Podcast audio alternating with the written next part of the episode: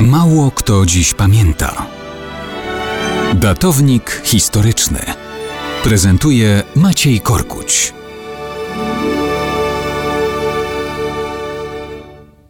Mało kto dziś pamięta, że 21 stycznia 1775 roku Jemilian Pugaczow po raz ostatni spoglądał na Moskwę.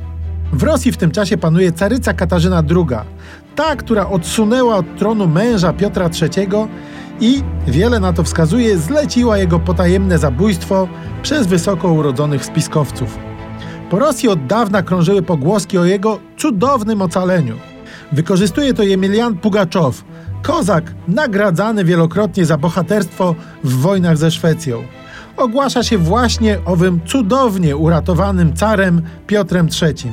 Zbiera chłopów, głosi, że daje im ziemię na własność i obdarza ich pełną wolnością.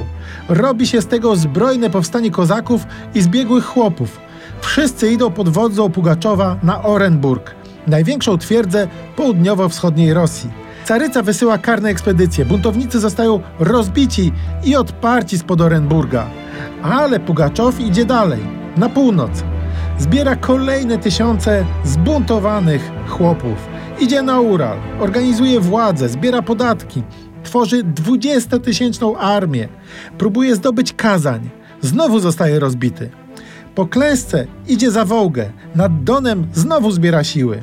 Idzie na Carycyn, ponownie rozbity, wymyka się i działa dalej.